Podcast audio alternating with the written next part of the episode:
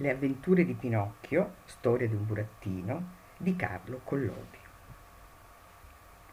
Lettura espressivo-letteraria integrale della parte iniziale del capitolo 3 intitolato Geppetto, tornato a casa, comincia subito a fabbricarsi il burattino e gli mette il nome di Pinocchio, prime monellerie del burattino.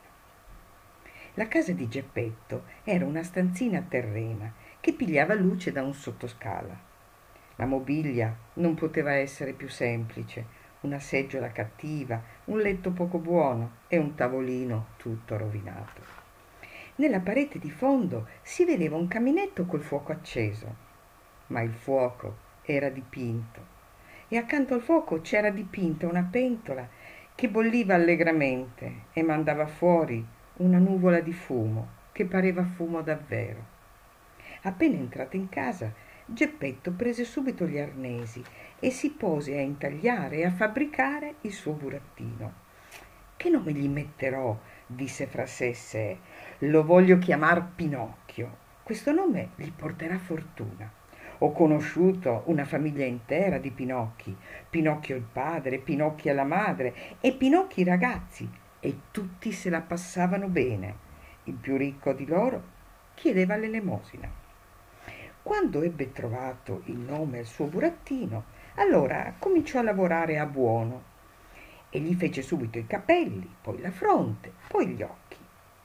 Fatti gli occhi, figuratevi la sua maraviglia quando si accorse che gli occhi si muovevano e che lo guardavano fisso fisso Geppetto, vedendosi guardare da quei due occhi di legno, se n'ebbe quasi per male e disse con accento risentito Occhiacci di legno, perché mi guardate?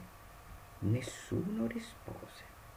Allora, dopo gli occhi, gli fece il naso, ma il naso appena fatto cominciò a crescere e cresci, cresci, cresci, diventò in pochi minuti un nasone che non finiva mai. Adesso vi leggo un altro adattamento tratto da un altro volume e mm, il titolo anche in questo caso del capitolo è stato totalmente modificato. Ecco, noterete la differenza eh, tra la parte precedente e questa, perché è lo stesso episodio, però noterete e rileverete voi quali cambiamenti sono stati fatti. Appena entrato in casa, Geppetto prese gli arnesi e si mise a fabbricare il suo burattino. Lo chiamerò Pinocchio, disse fra sé. Gli fece subito i capelli, poi la fronte, poi gli occhi. Fatti gli occhi, figuratevi la sua meraviglia, quando si accorse che gli occhi si muovevano e che lo guardavano fisso fisso. Dopo gli occhi gli fece il naso, ma il naso appena fatto cominciò a crescere e cresci, cresci, cresci, diventò in pochi minuti un nasone che non finiva mai.